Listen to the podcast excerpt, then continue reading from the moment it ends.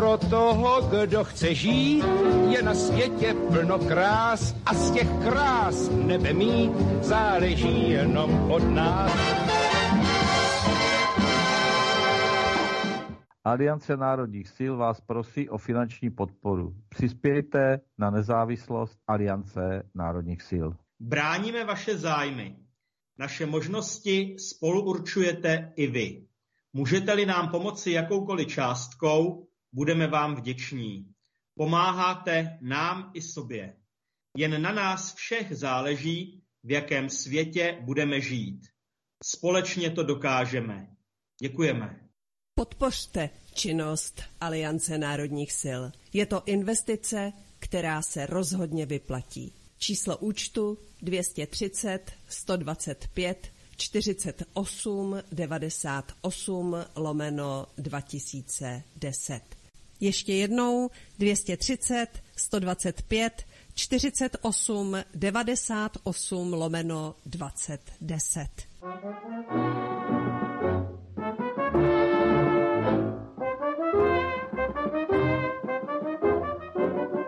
Za větrem plesní věc, nechcem a nebudem, musíme dopředu, o kousek dál. Po proudu, po větru, nechcem a nebudem, to by nás do smetí vítr zavál. Po větru netečně, vetež se kutálí, po proudu někdy i bahno se hne, závětří na sítce jen krysa zahálí. Nám vítr náladu vždycky zvedne, když nás půjdou miliony, všichni proti větru. Každý ujde ten svůj metr, dáme metr k metru. Kde je síla zpátečníků, kde je síla větru. Proti proudu postoupíme o sta kilometrů. Když nás půjdou miliony, všichni proti větru. Každý ujde ten svůj metr, dáme metr k metru. Kde je síla pátečníků, kde je síla větru. Proti proudu postoupíme o sta kilometrů.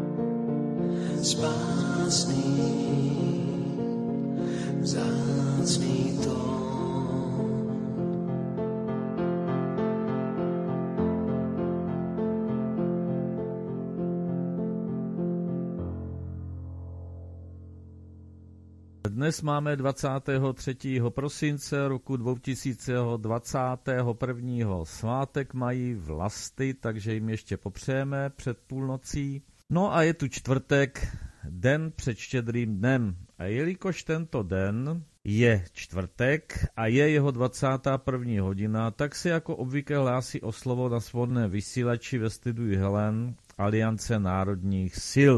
A kdo dnes bude komentovat aktuální dění doma i ve světě s otazníkem, protože obloukem se vyhneme politice a covid šílenství. Doufám, že posluchači, když jim dáme možnost eh, zaslat SMS-ku nebo dokonce zkusíme i zavolat, jestli se propojí telefonní linka, aby se mohli ptát mých hostů. A kdo těmi hosty dneska jsou? No samozřejmě stálice, kdo jiný. Takže Vladimíra Vitová, předsedkyně Aliance národních sil. Dobrý večer. Dobrý večer. A druhým hostem není nikdo jiný než její první statutární zástupce, tedy první místopředseda Aliance národních sil, pan Marek Adam. Dobrý večer. Krásný předvánoční večer vám i posluchačům. No a tak když se tedy obloukem vyhneme politice, tak si budeme povídat o, převá- o předvánočním čase a o Vánocích, takových jako samost- samotných. No a to, co budou chtít mý hosté sdělit a budou mít na srdci pro vás posluchače svobodného vysílače, co se týká Vánoc, třeba i historie, tak nechám všechno na nich, na nich ne na nic, pardon, to by to dopadlo, kdybych to nechal na nic. A protože oni jsou vždycky připravení. Takže kdo začne? Vladimíra Vitová a Vánoce. Děkuji. No, já bych možná na to šla obloukem, protože jsem si říkala, když všichni jsou tak pesimističtí a vlastně nikdo neví, co má dělat, tak eh, protože se o to zajímám fakt dlouhé roky, tak jsem si říkala, že my spolupracujeme s Rudolfem Vávrou, ten dělá to Stop 5G a Rudolf Vávra objevil eh, Andreje Garjájeva, nebo nevím teď přesně, jestli Andrej je jeho křesní jméno. A já ho sleduji už velmi dlouho a taky Masaru Emoto. A chtěla bych se tomu chvíli věnovat, protože to je prostředek na nápravu těla a reality, který máme každý z nás k dispozici. A tím je naše řeč. Já bych tady chtěla uvést pár věcí že jsou prostě slova. My se tomu můžeme smát těm starým zvykům a čarodějnicím a tomu zaříkávání, ale fakt je ten, že slova jsou frekvence a dokonce jsou pokusy, že slova oživují mrtvé buňky a přivádí je zpátky do života. A řeknu tady pak pár konkrétních příkladů, jak s tím může pracovat každý z nás. A jenom jednu zajímavou věc, že když jsem hovořila o těch čarodějnicích a, o tom zaklínání, i když Vánoce jsou zase o předpovídání budoucnosti a tak tomu se bude věnovat určitě pan kolega eh, Marek, takže jen abyste věděli, víte, znáte, každý zná tu formuli dětskou abrakadabraka. Znáte to, že jo? A já jsem jednou měla v ruce takovou starou knihu o kamenech. O tom, co který kámen znamená a bylo tam taky chaldejská filozofie. A tam bylo řečeno, že vlastně to abrakadabraka vzniklo ze starochaldejského, což znamená abrada, kadabra a ta věta zní zmizni jako slovo. Tak jen abychom věděli, co vlastně používáme, jaká slova přes propast historie. I třeba byť ve zkomolené formě, ale mě to strašně překvapilo, že i věta abraka má reálný základ. Takže ještě jednou abra, da, kadabra, zmizni jako slovo. No a teď tedy k těm slovům. Takže to, co máme každý z nás a jak se můžeme opravit vlastní tělo. Eh, vědcům se podařilo dokázat, dokázat doslova do písmene, že slovo oživí ty odumřelé buňky. Speciálně ten Gariajev se tomu věnuje. A teď eh, byli ohromeni během těch svých výzkumů tím, co se stalo. Eh, začalo to, nebudu tedy zmiňovat toho Gariájeva, protože ten je populární velmi teď a ten se dostal dál, ale úplně ten výzkum začal v roce, teda původně v 19. století, ale speciálně v roce 49. Byly to věci Enrico Fermi a Ulam a Pasta. A ty studovali, byli to matematici, takzvané nelineární systémy. A to nelineární znamená jako lineární, že to je rovné a nekolísavé. A nelineární je, že to je kolísavé. A proč je studovali? Protože tyhle ty systémy kolísavé, za, na to, jak se budou chovat, tak to záleží na procesech, které probíhají kolem nich. A teď oni zjistili, že tyhle ty kolísavé nelineární systémy se v určité situaci chovaly velmi neobvykle. A vlastně eh, bylo zjištěno, že tu paměť, kterou získal ten kolísavý systém, že ta paměť je, jak jsem říkala, eh, podmíněna tím, co se dělo kolem nich, tím systémem těch účinků na ně. A tyto informace, které ty systémy kolísavé získaly, tak pak si je udrželi po dlouhou dobu.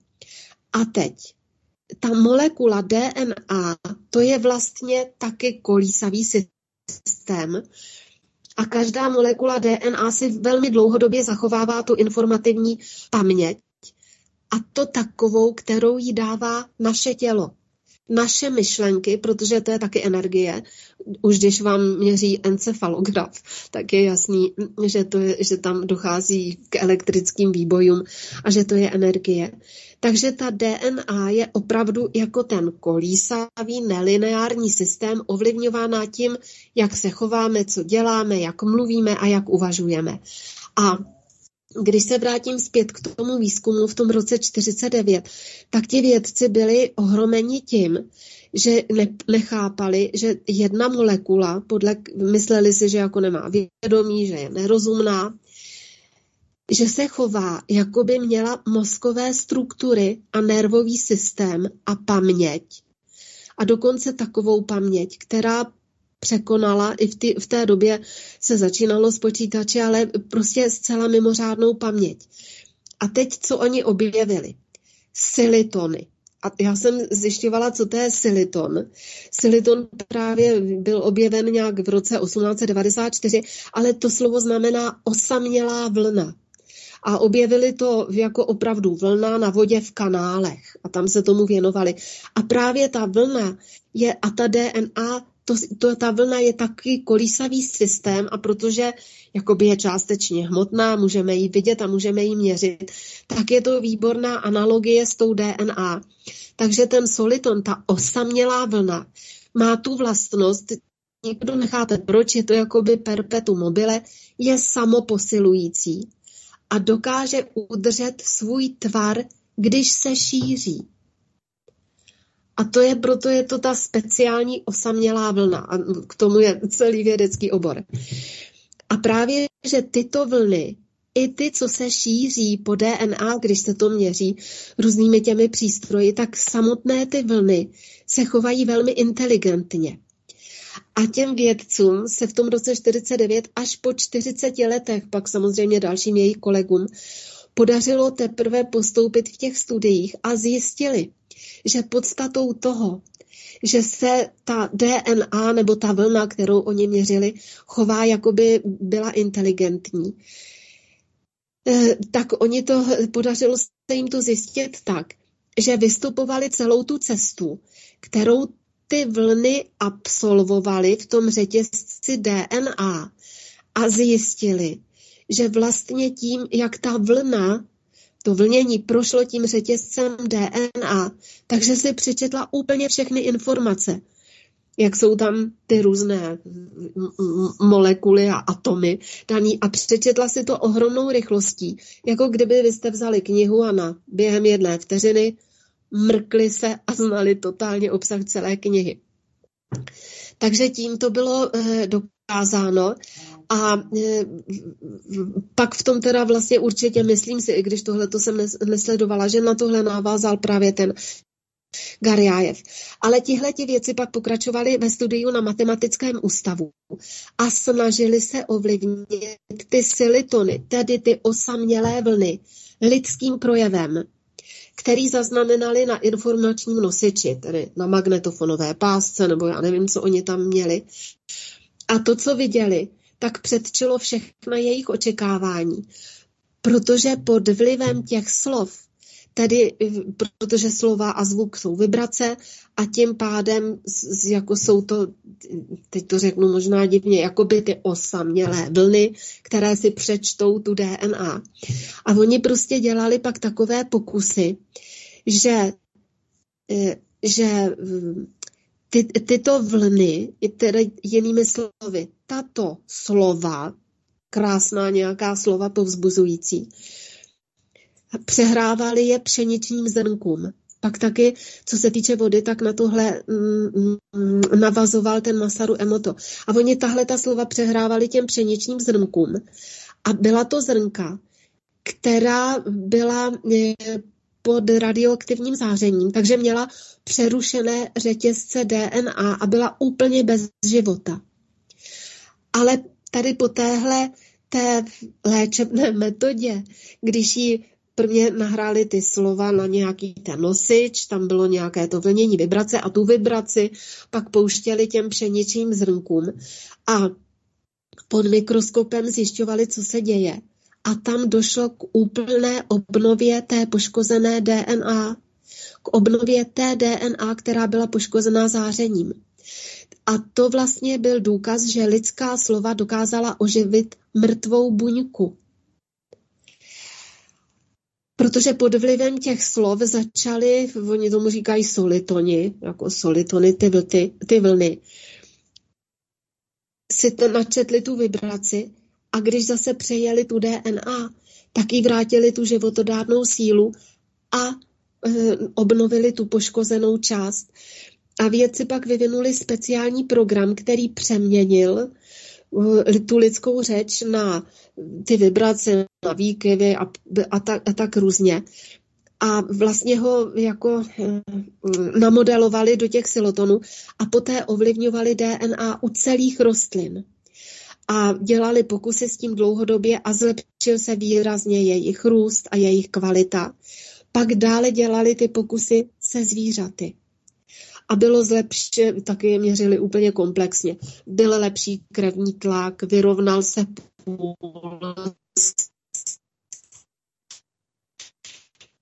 všechny a opravdu proskoumali jak rostlinou, tak živočišnou říši.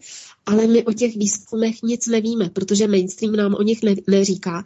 Ale ti, co nám mi manipulují, co dělají ty příšerné filmy, eh, co degradovali úplně českou mluvu, tak tohle to dobře vědí.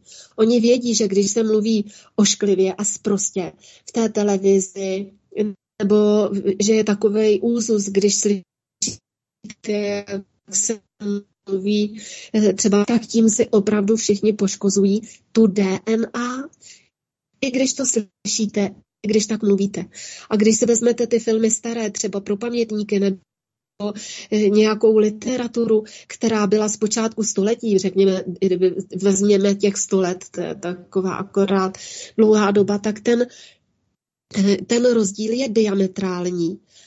A vlastně to, co my používáme dnes, jaký způsob mluvy a uvažování a kultury, je absolutně destrukční. A ještě abych se vrátila k těm pokusům, než předám slovo panu kolegovi, tak oni potom šli přímo nejen na člověka, tam to zkoušeli taky, ale v Indii ve spolupráci s kolegy z různých amerických vědeckých ústavů byly provedeny experimenty o dopadu lidského myšlení na stav celé planety. A experimenty probíhaly nejen jednou. A na jednom z největších experimentů bylo přítomno 60 až 100 tisíc lidí. On byl různě fázován, takže 60 až 100 tisíc lidí. A hlavním a tím nezbytným pravidlem, který při provádění experimentu byla přítomnost jako tvůrčích lidí. Oni tam udělali prvně konkurs na ty lidi, nebo nějaký test jim dali. A za tímto účelem se lidé schromáždili ve skupinách a směřovali pozitivní myšlenky do určitého bodu na naší planetě. A oni potom měřili třeba, myslím, že to bylo v Chicagu, ale teď se nejsem jistá, prudce klesla kriminalita. V podstatě z hodiny na hodinu. A trvala, já teď nevím kolik, jestli tam byl týden. Takže oni takhle eh, dělali pokusy s ovlivňováním, eh, s ovlivňováním reality skrze myšlení. A bylo to zaznamenáno i vědeckými eh, zařízeními, která zaregistrovala různé toky energie, řekněme, pozitivní. Takže bylo jasné a jsou důkazy, že ta lidská myšlenka ovlivňuje realitu a že je materiální. A týká se to nejen myšlenky, což je důležité, ale i pocitů. Protože když máte nějaké pocity, tak má zase ta myšlenka jiné kvality a taky je to vydávání energie. A když máte pocity euforie, tak je to úplně jiný kadlup, úplně jiná hodnota té energie, než když máte obavy a strach.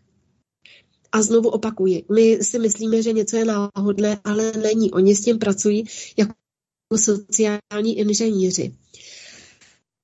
A abych to tedy uzavřela, tak věda opravdu potvrdila ty prastaré relevantní pravdy, že vždyť to máte, říkejte si ty afirmace v těch učeních východních, nebo mysli na hezké věci, nám říkávali maminka i babička. Že ty lidské myšlenky mohou jednak tvořit, uzdravovat, ale také ničit. A to, co se děje teď ve světě, tak eh, oni opravdu ví, jak ta lidská mysl pracuje.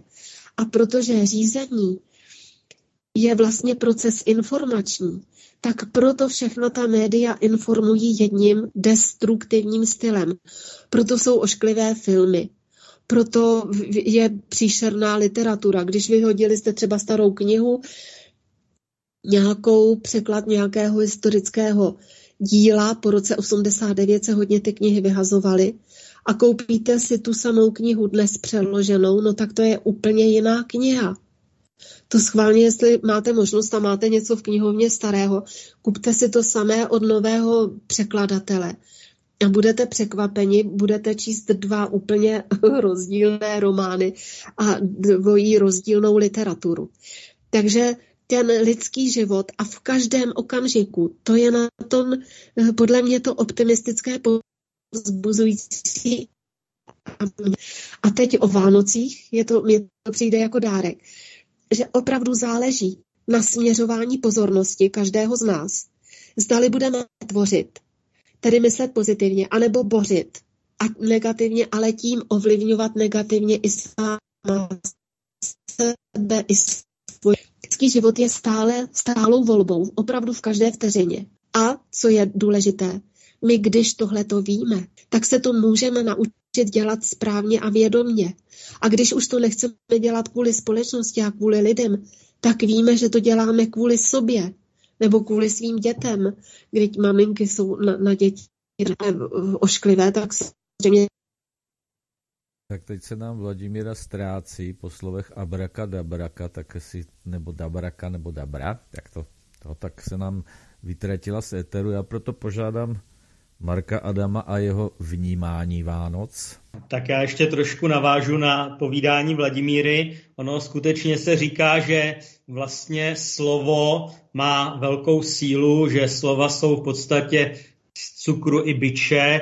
Slova mohou způsobovat vznikání i zanikání velkých říší a impérií, takže síla slov je, je velká a ono vlastně už i v Bibli se píše, že na počátku všeho bylo slovo, takže eh, logos v podstatě má velký, velký význam i v té rovině teologické. A eh, co se týká té kultury a toho, jak dneska používáme ta slova, tak ono to samozřejmě souvisí i s tím, jak se vyvíjí kultura. Eh, po roce 1989 a já bych řekl zejména po roce 2000 si můžeme všimnout, že eh, ta kultura je dost satanistická, že přibylo takových těch satanistických prvků v té globální kultuře. Teď je otázka, jestli je to nějaký záměr těch světových elit, nebo e, proč se to tak děje, ale skutečně, kdo si toho všímá, takový dobrý pozorovatel, tak tak vidí, že eh, ta satanistická kultura třeba i eh, v podstatě v nějakých videoklipech a filmech, eh, to, co nám tady je neustále servírováno, třeba z té západní produkce, tak vlastně ta satanistická kultura se hodně po tom roce 2000, po tom miléniu v podstatě jako velmi, velmi rozšířila. Eh, jinak já jsem chtěl pohovořit o tom, eh, jaký je význam Vánoc, nebo někdo může třeba místo těch Vánoc uznávat slunovrat. Eh, ono to spolu souvisí. Tak jaký je význam těch Vánoc pro dnešního člověka? Protože setkáváme se určitě ve svém okolí s tím, že řada lidí je takzvaně otrávena z Vánoc a říkají si, že to nemají zapotřebí a že třeba e, nebudou zdobit stromeček, nebudou dělat kapra, e, nebudou péct cukroví, že je to štve a rozčiluje, ale já bych tady chtěl říct, že právě ty Vánoce nebo slunovrat, to je takový v podstatě odrazový můstek do nového roku. A člověk by neměl slevovat z těch vánočních atributů, neměl by se vykašlat na stromeček, na e, vánoční pokrmy, tradice, návštěvy na tu vánoční výzdobu, protože ono to k tomu patří a má to právě velký energický význam. A eh, v podstatě je to taková motivace, motivace člověka, ono to trošku souvisí s takovým tím kalvinistickým způsobem myšlení, že vlastně taková motivace člověka pro osobní aktivitu do budoucna, ty Vánoce. A ono vlastně to udržování zvyků a tradic posiluje naši ontologickou podstatu a v podstatě eh, dává takovou větší míru existence vlastně těm našim životům a tomu našemu bytí, bytí s tvrdým i, protože eh, ono to vychází z takzvaného archaického pojetí světa a to vychází z toho, že určitá věc nebo činnost je reálnější nebo má větší hodnotu, pokud napodobuje určitý archetyp. A samozřejmě to napodobování těch archetypů, eh, to je v podstatě imitace těch ar- archetypů a vždycky to souvisí s nějakým rituálem. A my bychom právě měli dodržovat ty vánoční rituály, protože to vlastně posiluje tu existenci i nás. Lidských jedinců. Takže skutečně je to takový apel, abychom nešidili ty Vánoce, nenechali se otrávit třeba nějakou e, situací na pracovišti nebo politickou, ekonomickou situací a abychom skutečně ty Vánoce prožili naplno, protože, jak říkám, je to takový ten odrazový můstek do toho dalšího nového roku a je to takový ten náš start do toho slunovratu. A pak jsem tady chtěl pohovořit ještě o jedné věci a sice, že eh, to vánoční období může být také pro některé lidi takovým velkým stresorem, a to zejména pro lidi osamělé, pro lidi, kteří třeba ztratili blízkou osobu, třeba i v souvislosti teď s tím koronavirem, s tou vakcinací a tak dále. A v podstatě pro lidi, kteří jsou sami, tak Vánoce jsou takovým velmi zátěžovým obdobím pro psychiku, protože ta intenzita emocí o Vánocích samozřejmě eh, velmi zesiluje. A ono je to dáno trošku i takovou tou kulturou těch médií a masmédií, protože eh, my žijeme vlastně v takovém jakoby diktátu povinného štěstí a dokonalosti, eh, protože v těch médiích, třeba z těch kýčovitých amerických filmů, eh, nám je vnucována taková představa, že všichni mají být zamilovaní, všichni mají být šťastní, všichni mají být dokonalí a já bych řekl, neberme ty Vánoce jako nějakou zkoušku naší dokonalosti, nemusí se nám všechno povést. Já říkám, že život není reklama na prací prášek a nenechme si ty svátky ukrást nějakou komercí a e, vlastně berme ty Vánoce jako příležitost pro to rozjímat, e, setkávat se s našimi blízkými, v podstatě posilovat to dobro eh, v mezilidských vztazích, ale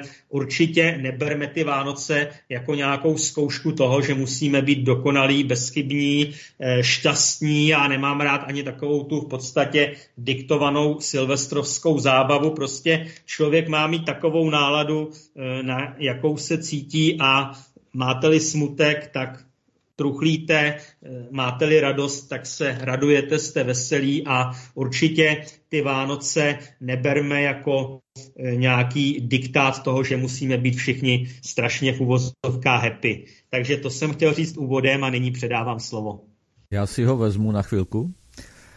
Eh, já v podstatě dělám to stejný a už 14 dnů v podstatě mě nic jiného nezajímá, všechno to kolem mě chodí tak nějak a už, už jsme sehnali si před 14 dní stromeček a tak dále a tak a to všechno kolem a vše ostatní jsme vytěsnili. Nicméně, já se zeptám Vladimíry Vitové třeba, jaké ona má vzpomínky a co se jí vybaví na Vánoce, jedna otázka, pak připomenu další, co jí zůstalo v paměti, další otázka, a na které Vánoce v dosavadním životě nezapomene a proč? Vladimíro. No teda. já, si, já si vzpomínám na svoje první Vánoce, když mi byly tři roky a to jsem vlastně nevěděla, že to budou Vánoce, ale jako byli jsme u babičky, to by jedna taková vesnička jmenovala se v lesích, tam jsem byl, byla tenkrát Borová a teď jsme byli v té kuchyni a oni mi říkali, že bude ten stromeček a že dostanu dárky a že přijde Ježíšek. Já jsem vůbec nevěděla, tak ale jako říkali mi to, tak jsem to vnímala a teď si pamatuju, my jsme tam měli takový zajímavý architektonický prvek, jako je na zámcích. Tomu se říká anfiláda že to znamená, že ty pokoje je to většinou na ampírových zámcích, že to je na, jako, eh, jako korálky navlečené na niti, že z jednoho pokoje vidíte do druhého, do třetího, vlastně ty dveře jsou úplně stejně a je to jako cesta z jednoho pokoje do druhého a je to z toho francouzského anfi, což znamená na niti. Takže my jsme měli tu anfiládu z té kuchyně přes eh, takovou vstupní halu a přes Eh, jeden salon a pak do toho nejzadnějšího velkého, jsme tomu říkali velký salon. A teď oni to otevřeli, ta babička s dědečkem, maminka s tatínkem. A já jsem byla naprosto úžaslá, protože vlastně za těmi tím pádem, my jsme byli v té jídelně a byly tam ty troje dveře a tam stál ozářený stromeček. Jakože to byla nádhera. Vtisklo se mi to do paměti jako pečeť a tam byl takový proutěný kočárek s panenkou. A já jsem tam šla tou cestou, tou anfiládou. To jsem samozřejmě nevěděla, jak se to jmenuje. Takže tohle je můj první, možná, že to je asi ten nejsilnější zážitek z Vánoc, kdy, kdy to dítě poprvní pochopí, že je něco jako Vánoce. Ale hlavně to bylo jako tajemství, jako když jste najednou svědkem zázraku, protože já jsem dlouho věřila na Ježíška. Já, jako mě, já nevím ani, pak ve školce asi mi to děti řekly, že ten Ježíšek není. Takže pro mě to byl zázrak na zemi. Bylo to něco kouzelného jako z pohádky že krásně jste to spláchla takzvaně jedním vrzem všechny tři otázky a krásný eh, povídání. Je fakt, já taky eh, kolem toho Ježíška taky si teda nespomenu, kdy jsem eh, přišel na to, že Ježíšek není a kdy mě vždycky tátinek říkal u nás tehdy na vesnici, dneska je to městská část, tak byla taková kaplička a i třeba na toho Mikuláše, tak tatínek říkal, že Mikuláš se spouští na provaze na té kapličce, No a Ježíšek, že ten chodí na večer nebo v noci nebo dává ty dárky. Pro mě bylo zajímavé strašně to, že já jsem nikdy nevěděl, kdy oni a jak nastrojili stromek. Přitom jsme byli v jednom domečku, že? Ale ono to bylo spíše mazaný tak, že oni ho nějak předstrojili, pak ho zašili někde do komůrky, tam ho zamčeli a potom mě maminka s tatínkem eh, poslala někde ven, No a vrátili jsme se, ne teda od rána, ale těsně předtím, před to už eh, večeří. A vrátili jsme se domů a byl tam ten stromeček. Tak a nicméně není to o mně, ale je to o vás, takže Marek Adam, Jestli chce, já mu ty otázky zopakuju, mám je úplně stejné. No, můžu poprosit. Takže, jaké vzpomínky se vám vybaví na Vánoce, co vám zůstalo v paměti a na které nezapomenete Vánoce v, dos, v dosavadním průběhu života?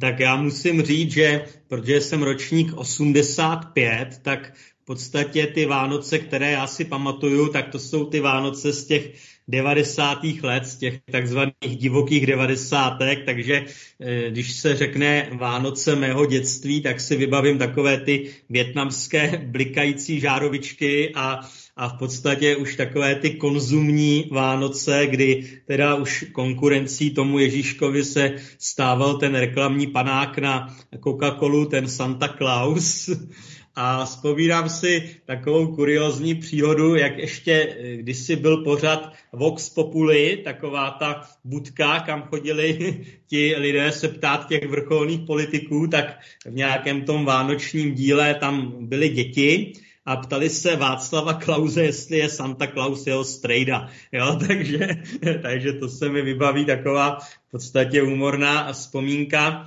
No a jinak já si pamatuju, že jsem vždycky ty dárky, já jsem teda věděl, že dárky dávají rodiče, i když se to teda označovalo jako, že Ježíšek eh, nosí dárky. A vždycky jsem ty dárky rozlišoval na takzvané měkké a tvrdé dárky. Jo? Takže ty měkké to bylo nějaké oblečení, tak samozřejmě, když je člověk dítě, tak, tak na to oblečení tak úplně eh, nehledí, takže, takže to jsem bral jako takové ty méně záživné dárky a ty tvrdé dárky, tam jsem očekával, že tam bude nějaká hračka, eh, tak z těch jsem měl vždycky jakoby větší radost, než z těch takzvaných měkkých dárků. Jo? Takže, takže zabalené, tvrdé a měkké měkké dárky, tak to se mi taky vybaví v souvislosti s těmi Vánocemi. No a jinak samozřejmě Vánoce jsou pro mě vždycky takovou příležitostí zaspomínat na lidi, kteří už tady s námi nejsou a bohužel teda mám pocit, že čím je člověk starší, tak tím jakoby eh, ty Vánoce eh, pro něj jsou takové více nostalgické a více melancholické, možná i více smutné, než když člověk to prožíval jako dítě. Eh, takže, takže určitě vzpomínám na lidi, kteří eh, se mnou ty Vánoce trávili v tom dětství a dneska už tu nejsou, tak třeba dneska jsme objížděli právě hřbitovy a vždycky na ty hroby jsme položili takový svícínek a větvičku e, s nějakou mašlí, abychom vlastně vzpomněli, vzpomněli na ty prarodiče a, a na ty blízké, kteří už tady dneska s námi nejsou. Takže e, v podstatě ta moje odpověď je asi spíš taková teďko smutná, ale v podstatě člověk si uvědomuje, kolik vlastně těch blízkých lidí už není mezi námi. Takže jestli bych teda měl nějaké jakoby poselství těch Vánoc, tak bych řekl, že nezapomenutelné Vánoce jsou ty, když se sejdeme ve stejném složení a ve stejném počtu jako ten předešlý rok, nebo naopak ještě v nějakém vyšším počtu, ale, ale v podstatě, když se podaří, že teda jsou s námi všichni ti, kteří s námi byli i v těch loňských, o těch loňských Vánocích, tak, tak to je pro mě největší dárek. Takže tím bych asi odpověděl na vaše dotazy. No a já dám slovo ještě Vladimíře, která se rozpomněla na něco, takže doplní. Takže Vladimíro, prosím. Já jsem chtěla říct, že když jsme si v té školce říkali, když jsem se to poprvé dozvěděla, jako že Ježíšek není, že to bylo úplně to největší tajemství v životě, co mi kdo sdělil. A že to ty děti říkali, jakože řeknou to strašný tajemství, že Ježíšek není, ale my jsme tomu stejně nevěřili, protože jsme si to samozřejmě ověřovali u rodičů a ty nám řekli, že Ježíšek je. A fakt ten Ježíšek to byla ta kouzelná bytost pro nás, co byla na tom obláčku, ten malý chlapeček, co jako amorek nebo jako andělíček a fakt eh, jako věřila jsem pak ještě asi rok těm rodičům, než když to pak eh, mi řeklo víc dětí. Ale chci říct, že teď, jak jste mi dal tu otázku, tak jsem si fakt uvědomila, že, že ten první zážitek z těch Vánoc, že to je něco kouzelného a tajemného a radostného a, a strašně nečekaného, že možná přetrval a tím ovlivnil celý můj život. Že to, to, to jsem si nikdy neuvědomila. Až dneska. Tak vám děkuji za tu otázku. Já vám něco prozradím na sebe a na tu poslední otázku, tu odpověď. Vy, Vladimíro, jste to asi nezažila, Marek nevím, možná Marek to zažil, ale pro mě nezapomenutelné Vánoce byly, když jsem jako mladý bažant u pohraniční stráže prožíval Vánoce a Silvestra, protože bažanti ti nikdy, eh, byť byli v daní jako já už v té době, tak eh, neopouštěli osádky, když tam byli tři měsíce i s cestou, takže tam jsem zažil to prostě úplně něco jiného, než na co byl člověk zvyklý v rodině. A vlastně i ti mazáci, kteří byli takový takový ti tvrďasy, jo, ono tam to mazáctví u pohraniční stráže neprobíhalo tak já říkám z hloupostech, nebo v hlouposti, tak jako u armády, kde vlastně se sloužilo, ale, hráli si víceméně na vojáky, tam to byla opravdu služba. A myslím si, že to byla dané také tím, že prostě mazáctví se nemohlo projevovat, protože do té služby chodil jeden vedle druhého a nosil ostré náboje, takže ono, kdyby někomu uh, ruplo v bedně a s tím mazáctvím to přehnal, tak to ten dotyčný zase mohl přehnat ještě horším způsobem. Nicméně uh, prostě Vánoce byly to nádherný, protože říkám, i těmto chlapcům, těm tvrdákům prostě ukapla slzička, bylo to úplně něco, něco jiného a krásného. Tak toliko z mé strany. A teď se zeptám, Vladimír, vás, jaké zvyky e, máte nebo jaké dodržujete počas Vánoc nebo počas celého adventu. A zrovna tak ta otázka patří i Marku Adamovi potom. Tak my se snažíme zdobit stromeček eh, vždycky ráno na štědrý den. Eh, setkáváme se opravdu celá rodina. Snažíme se vždycky tam dát ten jeden talíř pro ty zesnulé, protože my jich máme v rodině fakt hodně. A v, v, máme teda vždycky kapra, salát, takový ty tradiční věci. Potom chodíme eh, před večeří, ještě eh, vlastně to odpoledne nebo na oběd přijdou někteří buď rodinní příslušníci, kteří mají už eh, pak Vánoce třeba štědrý večer sami, anebo přátelé. Takže to je vždycky ta rybí polívka, to máme na oběd a kubu a taky cukroví, takže to se tam tak střídají lidi a povídá se. No a pak eh, odpoledne to připravujeme, tu večeři a před večeří jdeme protože my nebýváme v Praze, my býváme v Jižních Čechách, vždycky v tom našem rodném domě, tak jdeme na náměstí tady je taková veliká věž, renesanční, fakt nádherná. Postavili ji Francesco Garof de Bizon.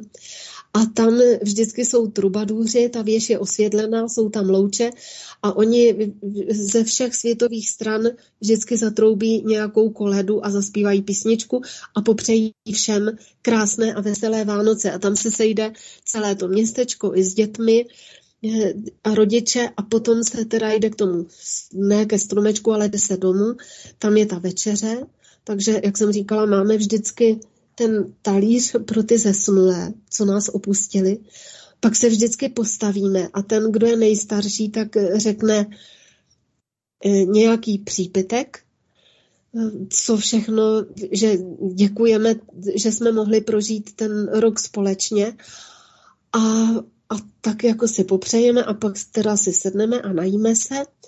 No a potom eh, jdeme k tomu stromečku a vždycky ten, kdo je nejmladší u toho stromečku, tak rozdává dárky a ty dárky rozbalujeme. To dost dlouho trvá, když nás je hodně, jako tak postupně, nebo maximálně dva se smí ten dárek rozbalit. Jo a ještě to vždycky děláme tak, že fakt máme zvoneček vánoční, to je takový stříbrný zvoneček, který má držadlo ve tvaru houslového klíče a má nádherný zvuk a ten už je v naší rodině velmi dlouho, ten vánoční stromeček, takže vždycky, teda zvoneček, takže vždycky takhle zazvoníme a pak jdeme ke stromečku, zhasne se, rozsvítí se ten stromeček. Takže i když už ty děti jsou dospělé, ale všichni to jako považujeme, že takhle to musí být, že, že dbáme na to a všichni to děláme radostně a dobrovolně, aby ten rituál byl dodržen, protože přináší tu radost a ty vzpomínky na dětství a je to, je to kontinuita. A vždycky každé dítě musí být vychováváno v tom, aby bylo v bezpečí, aby znalo své hranice a potom, aby mělo pravidelnost. A to je ten rituál. A i když se takhle vychovávají děti, tak vlastně na tom je založen spokojený život a normální život každého člověka. Být v bezpečí, mít určité hranice, jako neměnit si pohlaví každý, každého půl roku, jak mě napadne, to pak vede taky k destrukci. A pak mít tu pravidelnost. A přesně jak říkal Marek, ty Vánoce prostě jsou pravidelností, jsou hezkým svátkem, jako když má někdo narozeniny, tak taky se to slaví, že, že tam je ta cykličnost, že to člověka utvrzuje a zakotvuje v tom životě. Tak takhle asi předávám slovo. No a jaké teda, tedy zvyky či tradice má Marek Adam. Marku?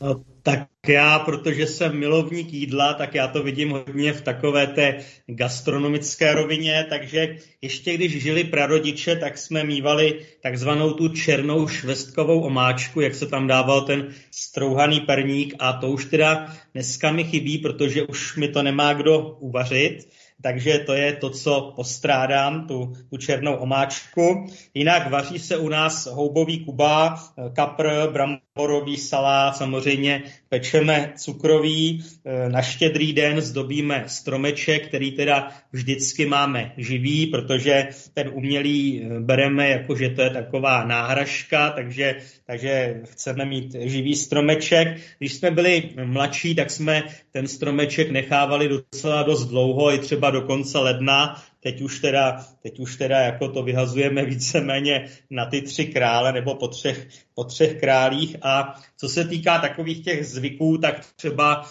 schovávám šupinu pro štěstí eh, z kapra. Eh, ono se říká, že to má vlastně i jako přinášet nějaké dobré, v podstatě eh, ekonomické zázemí, že jak si ty peníze se mají držet, když, když je tam ta šupina v té peněžence, takže to, to nosím celoročně, šupinku z kapra. Jinak dřív jsme třeba eh, měli takové ty lodičky z těch eh, ořechů, z těch skořápek, na kterých byla svíčka, pouštěli jsme to eh, po vodě v nějakém tom lavorku. A co se týká třeba rodiny, příbuzenstva, tak se snažíme třeba na chalupě se vždycky sejít i s takovým tím širším příbuzenstvem, navštěvovat se, takže dodržovat vlastně to setkávání se s těmi s těmi bližními a jestli můžu říct takovou věc, která mě potěšila a nečekal jsem to, bylo to pro mě takové příjemné překvapení, tak mezi pohledy, které taky považuji za takovou vánoční tradici posílání pohledů, i když dneska to už do značné míry nahrazují SMSky, MMSky a e-maily, ale pořád jako mám lidi, s kterými si posílám to přáníčko, eh, ať už formou teda eh, pohledu, pohlednice nebo, nebo nějakého přání do obálky, tak mě potěšilo, že mi přišlo přáníčko od spolku Tradiční rodina, a krásné přání k Vánocům, vlastně, eh, které vyráběly takové ty děti, které třeba eh, nemají obě ruce nebo třeba malují nohou a tak dále.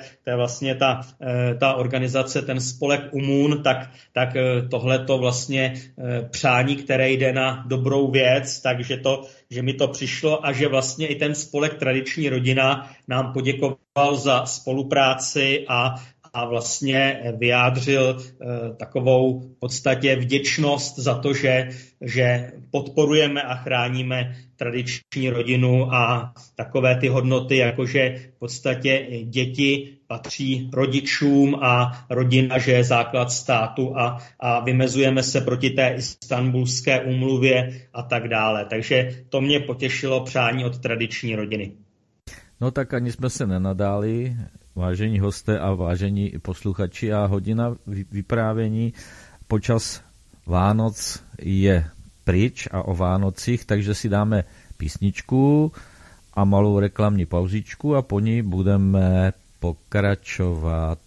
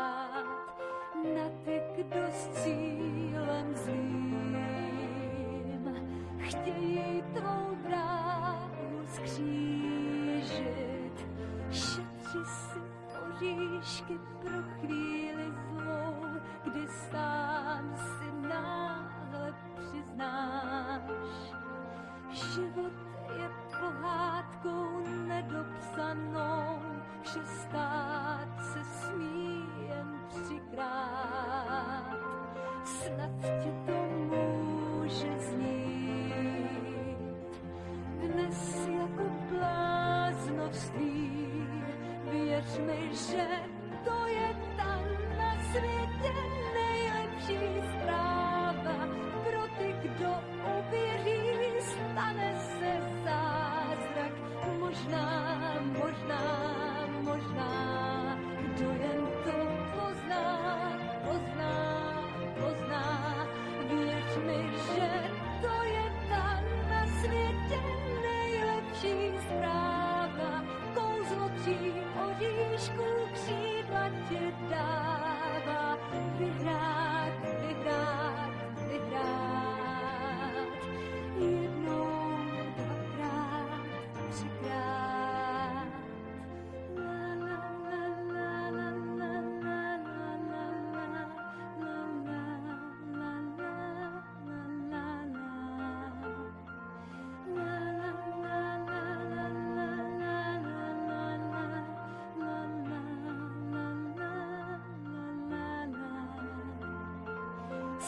Tě to může znít.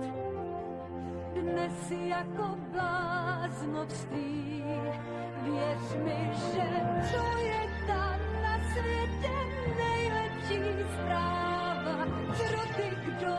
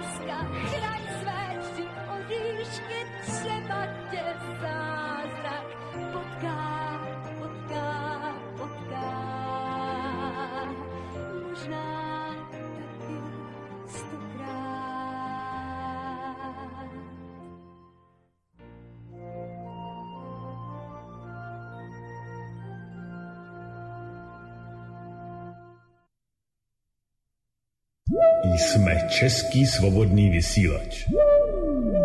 U nás máte svobodný prostor na prezentaci vašich názorů a komentářů, ale také plnou zodpovědnost za jejich obsah. Svoboda a odpovědnost se nedají oddělit. Jedno podmiňuje druhé. Svobodný vysílač CS Prostor pro vás.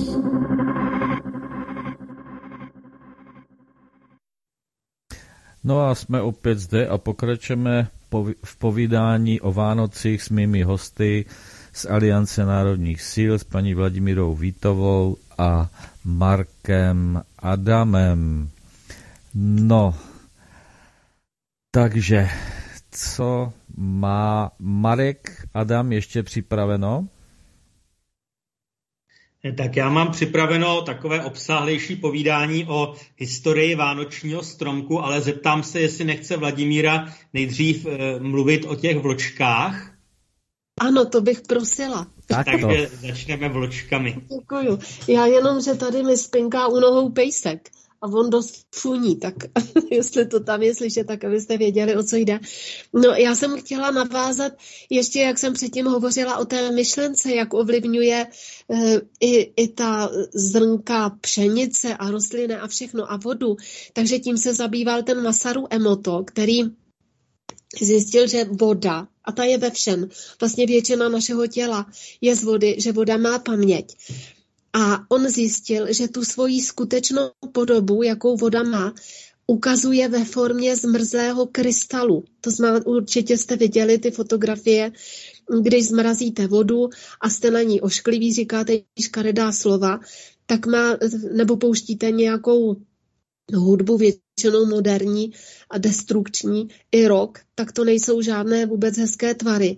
Ale když ji pouštíte klasiku a říkáte jí hezká slova a zmrazíte ji a pak ji rozmrazíte, tak pod mikroskopem vidíte neuvěřitelnou krásu. A tohle mě vedlo k tomu taky, jak napadl letos, když napadl první sníh. A dostala jsem jedno takové video, bylo animované a byla, bylo o vločkách. A já jsem, mě tak napadlo podívat se jako na, na tvar té vločky. A byla jsem úplně úžaslá. A to bych ráda řekla, protože dneska je den, dneska je výročí 23. prosince, kdy v roce 1931 zemřel Wilson Bentley a to byl fotograf sněhových vloček. Je, je absolutně světoznámý, i když jste o něm nikdy neslyšeli. On se narodil ve Vermontu v Americe a zemřel dneska, kolik to je? 90 let?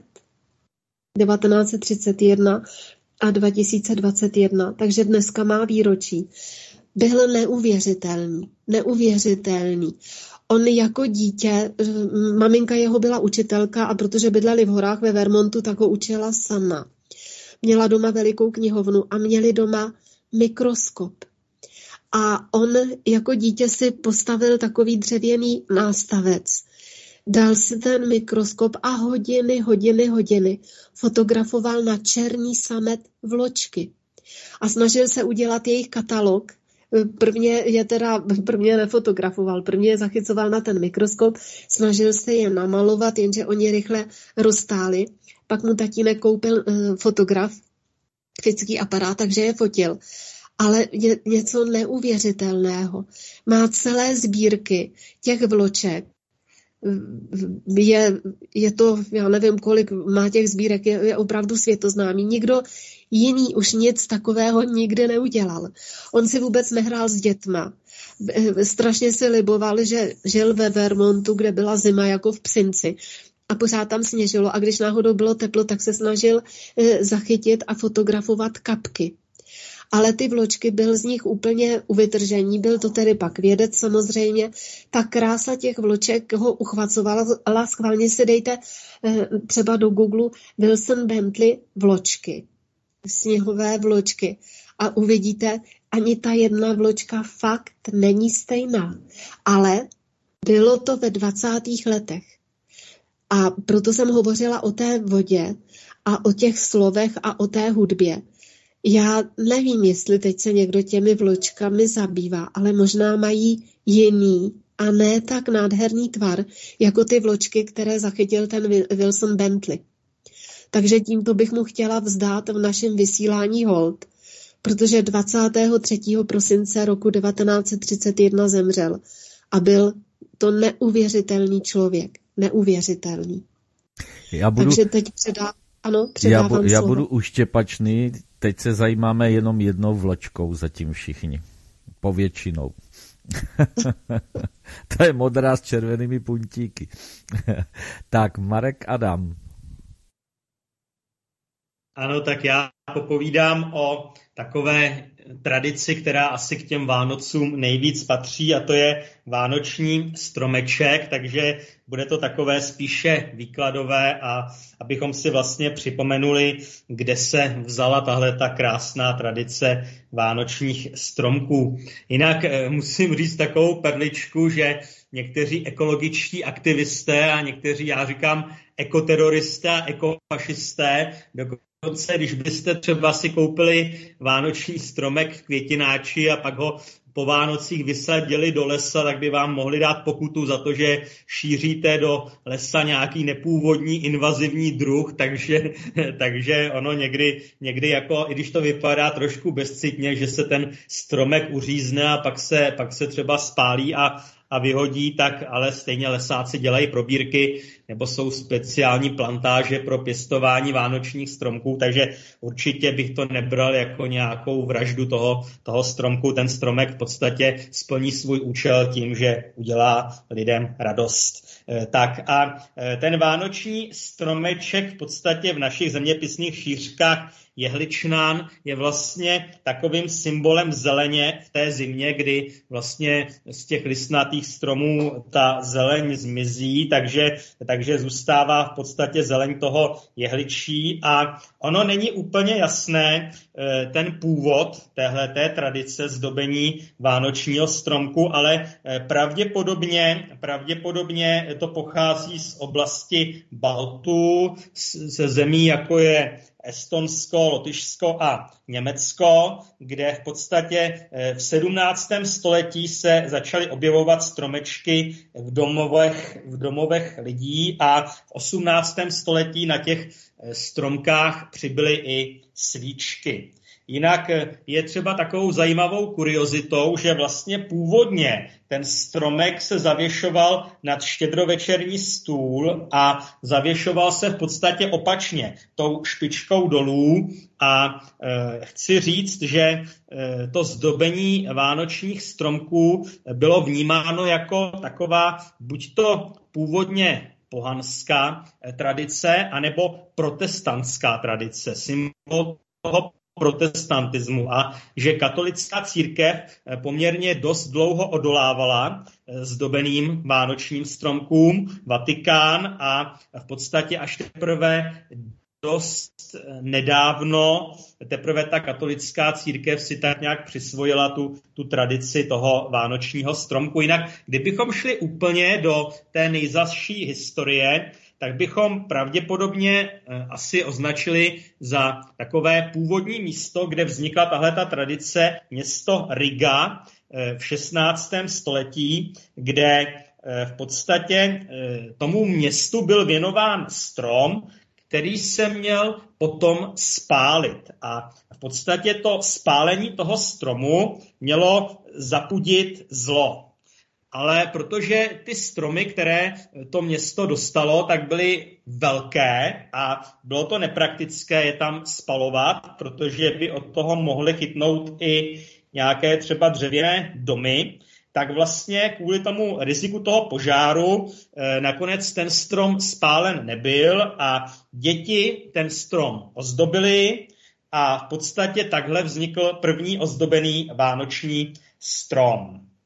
Jak jsem už tady říkal, katolická církev se zdobeným vánočním stromem měla zpočátku problém, takže třeba ještě v 19. století katolická církev považovala zdobení stromů za ryze pohanský zvyk, ale zase na druhé straně jiná verze hovoří o tom, že strom, na který jsou zavěšena jablka, takže to má biblický, biblický symbol, protože to má připomínat prvotní hřích Adama a Evy, kteří vlastně slaví svátek na toho dne 24. prosince. Takže to, že se na stromek zavěšují jablíčka, tak to může souviset právě i s tím prvotním hříchem Adama a Evy.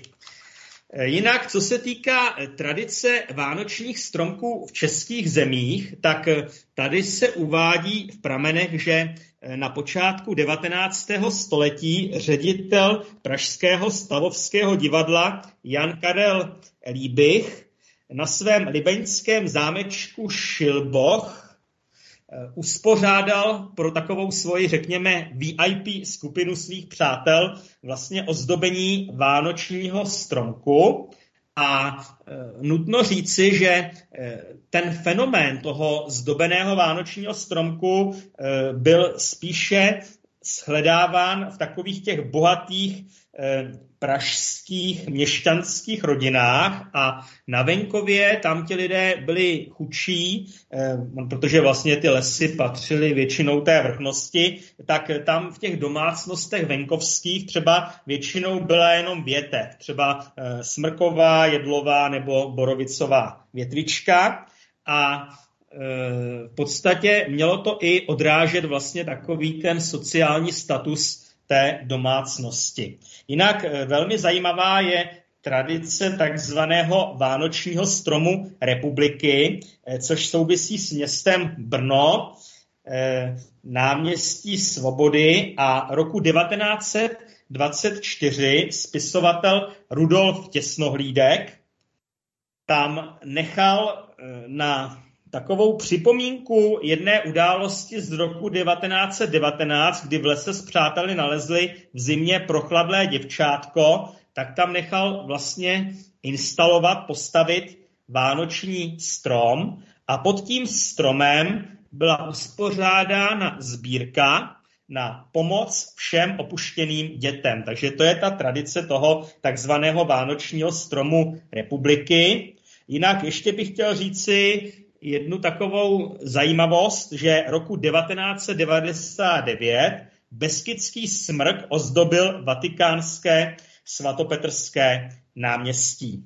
Jinak samozřejmě, jak se říká, jiný kraj, jiný zvyk, takže třeba v Tasmánii v Tasmánii mají eukalyptový strom, který je vysoký asi 85 metrů a samozřejmě v takových těch exotických krajinách třeba zdobí palmu nebo fíkus. Já teda musím říct, že u nás doma máme taky jeden fíkus, který teda ozdobujeme e, vánočně i velikonočně, takže sice je to takové trošku netradiční, ale i fíkus může posloužit jako jakýsi Eh, provizorní vánoční či velikonoční stromek. No a jinak ještě bych tady chtěl připomenout také jímelí, protože jímelí byla posvátná rostlina Keltů. Keltové e, uctívali určitou magii z té přírody, vlastně taková ta ezoterika.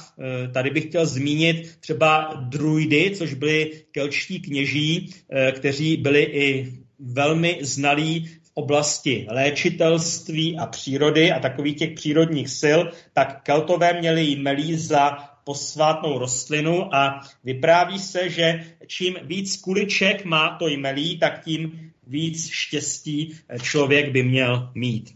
Tak a ještě bych to povídání završil jednou takovou e, raritou, která v současné době je e, velmi populární a stává se jakýmsi hitem, a to je takzvaná Hernhutská neboli ochranovská hvězda, která je třeba dneska hodně často výdána třeba na vánočních trzích v Drážďanech a mnozí ani netuší, že tahle ta Hernhutská hvězda, ono to působí tak jako velmi germánsky ten název, že vlastně má původ v Čechách, respektive na Moravě, protože česká menšina žijící v okolí Žitavy, eh, takzvaní moravští bratři, což byli náboženští exulanti, tak to byli ti, kteří vlastně přišli do toho malého městečka Hernhut, neboli Ochranov, v Horní Lužici v Sasku a e, tam e, se ta hvězda, která je taková hodně prostorová,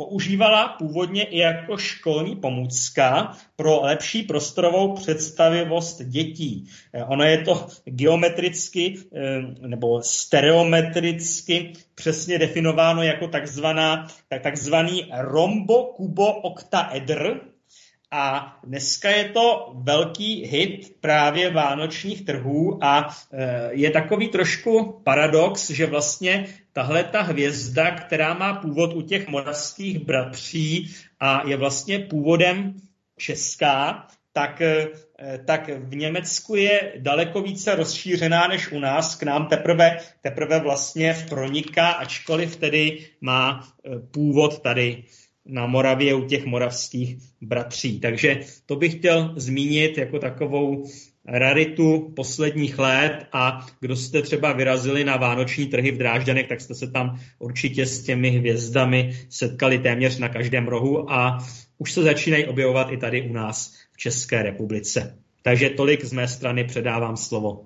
No a já si ho tedy vezmu. Já upozorním eh, na to, že vlastně každá druhá hodina našeho povídání ve studiu Helen v rámci Aliance národních sil souvisí také s dotazy posluchačů, takže eh, bych je vyzval, aby nám také nějaké zaslali, a to buď to na mail svcs brno zavináč post.cz nebo SMS zprávu na telefonní číslo 731 7 05 772.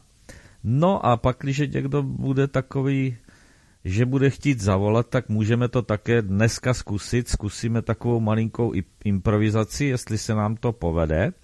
No a uvidíme. Nicméně budeme pokračovat a to jsou dotazy, které už v průběhu vysílání přišly. Jedna je taková zdravice od paní Jany, takže já ji přečtu. Přeji všem Vánoce šťastné, spokojené, klidné i veselé, každému dle jeho přání. Do nového roku 2022 přeji celému světu konec nesmyslného blázince, jehož smysl si opravdu nepřejí, aby byl naplněn. A abychom to do té doby dobře snášeli, ve zdraví přežili a vůbec měli štěstí. Jana. Tak a další, a to už je v podstatě dotaz, hezký večer. Díky vám všem za dnešní povídání. Když odhlédnu od politiky, raději dárky dáváte nebo dostáváte? Otázka. Kdyby se vám mohlo vyplnit jedno přání, jaké by to bylo? Děkuji za odpověď a přeji jen to dobré. Čekají nás zlé časy, proto lidičky, spojme se. Je to jen to pomůže. Naďa. Takže Vladimíra Vítová, kdyby se vám mohlo vyplnit jedno přání, jaké by to bylo a zdali dárky raději dostáváte nebo dáváte. Prosím. No, já bych si přála, já to mám i jako takové moto na Facebooku a to je, to řekl kdysi Dostojevský, že svět spasí jedině krása. Já bych si přála, aby prostě se linula z mass médií hezká hudba. Je jeden takový program, že si můžete zvolit jakékoliv rádio na světě chcete, jakékoliv. Kamkoliv máčknete, jsou tam i ty regionální rádia a když to uděláte, tak ze všech se line jedna a ta samá hudba. Jako jen výjimečně tam je někde folklor, ale jinak jsou to pořád jedny a ty samé, v podstatě americké nebo anglické hudební fláky, jak se tomu říká a mě to děsně deptá. Takže já bych si přála, aby se svět jako celek, protože to se pak oci, um, objeví v životě každého člověka, nebo promítne, ne objeví do života každého člověka, aby byl harmonický, aby prostě byl krásný, aby skončila ta destrukce třeba v mluvě, aby skončila destrukce fakt v hnusném výtvarném umění, když jdete na většinu výstav, tak já vůbec nechápu, proč se ty výstavy dělají, to je strašný. Aby skončila ta destrukce v hudbě, aby prostě aby když, když bude ten svět harmonický ve všech oblastech, tak se všechno samo, samo se to dá do pořádku, takže tohle bych si přála. A co se týče těch dárků, jestli radši dostávám nebo dávám obojí. Protože já vím, že vždycky, když dostanu dárek, že se s tím ti moji blízcí, kdo mi ten dárek dá, nemyslím tím jenom rodinu, ale i přátelé, že se s tím dají práci, že to prostě promýšlejí a že mi to dávají s radostí a v každém tom dárku je obsažená jejich energie a já nevím, když dostanu šál nebo něco, opravdu to nosím moc ráda. A když třeba někdo řekne, a mám, jako příklad beru ten šál, mám ho třeba x let, tak řeknu, jo, to mi dovezl jsem z Florencie, anebo něco podobného. Vždycky vím, od koho ten dárek je a musím říct, že třeba když se na někoho zlobím, tak je fakt, že ty dárky, pokud je to třeba oblečení, tak je nenosím. Takže já pojímám dárky takhle. Ale to samé se snažím samozřejmě takhle působit i já osobně na druhé lidi. Co se týče dárku, že se jim snažím vybrat to, co mají rádi a to, co je překvapí. Že se člověk musí nad tím druhým člověkem zamyslet aby věděl, co mu má dát, aby ho překvapil a obdaroval a potěšil. No a jak je na tom Marek Adam? Rád dárky dostává, či je rozdává? A nebo jaké má přání? Tak já musím, já musím říct, že dárky rád dostávám i dávám, ale poslední dobou je raději dávám, protože mě to vlastně přináší větší pocit štěstí, když můžu někomu udělat radost. A víc si tu radost uvědomuji, takže, takže rád dávám dárky a nemusí to být nějaké drahé, luxusní dárky. Důležité je, aby ten dárek nějak, jak se říká, seděl, seděl tomu obdarovanému, aby mu udělal radost, aby ho potěšil a v podstatě samozřejmě, když je ten dárek třeba ruční výroby, tak je to takové vždycky osobnější a Eh, v podstatě já jsem jednou byl postaven před otázku, jestli je třeba eh, etické eh, něco, co někdo daruje vám, předávat dál, nebo jestli je to jakoby neúcta k tomu člověku, který vás obdaroval, když ten dárek od něj předáte někomu jinému? A v podstatě je to velmi složité na to odpovědět, protože protože e, vlastně některé ty dárky skutečně mohou být putovní a mohou se předávat třeba z generace na generaci, nebo mohou se předávat třeba od jednoho přítele k druhému příteli, takže, takže určitě tady nejsou nějaké jednoznačně vymezené kategorie a vždycky je důležitá ta radost. Takže já se vždycky s tím dárkem spojuji ten fenomén radosti a pokud ta radost je, když ten dárek dám nebo když ho dostanu, tak to vlastně není podstatné, jestli ten dárek dávám nebo dostávám, ale podstatné je to, když je tam přítomna ta radost. Tak a kdybych měl odpovědět na to, eh, kdy, jaké přání jaké přání bych měl, aby se splnilo jedno nějaké takové velké přání, tak já bych si přál, aby Eh,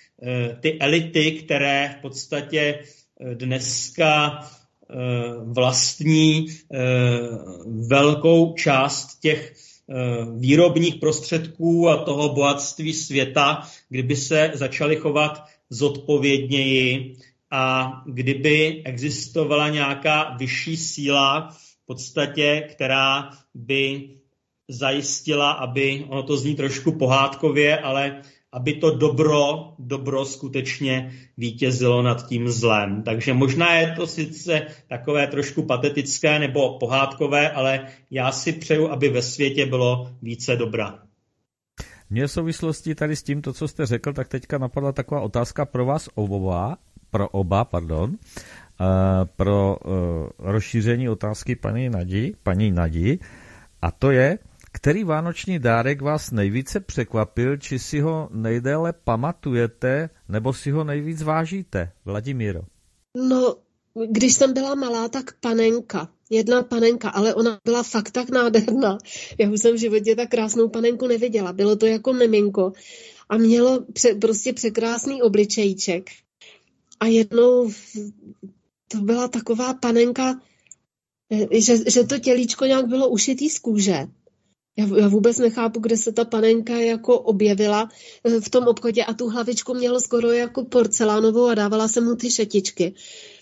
a jednou se ta hlavička, nevím, co se tam stalo, rozbila. A my jsme bydleli v takovém starém domě s velikou zahradou a tam bydlel m, taky bývalý starý pan ředitel školy, pan Růžička a on byl velmi šikovný a já jsem byla naprosto zoufalá, že, že ta panenka je poškozená. A on mi ji opravil a dal jí ještě dlouhý řasy na to očičko. Takže to byl můj úplně nejdokonalejší vánoční dárek, ta panenka v dětství.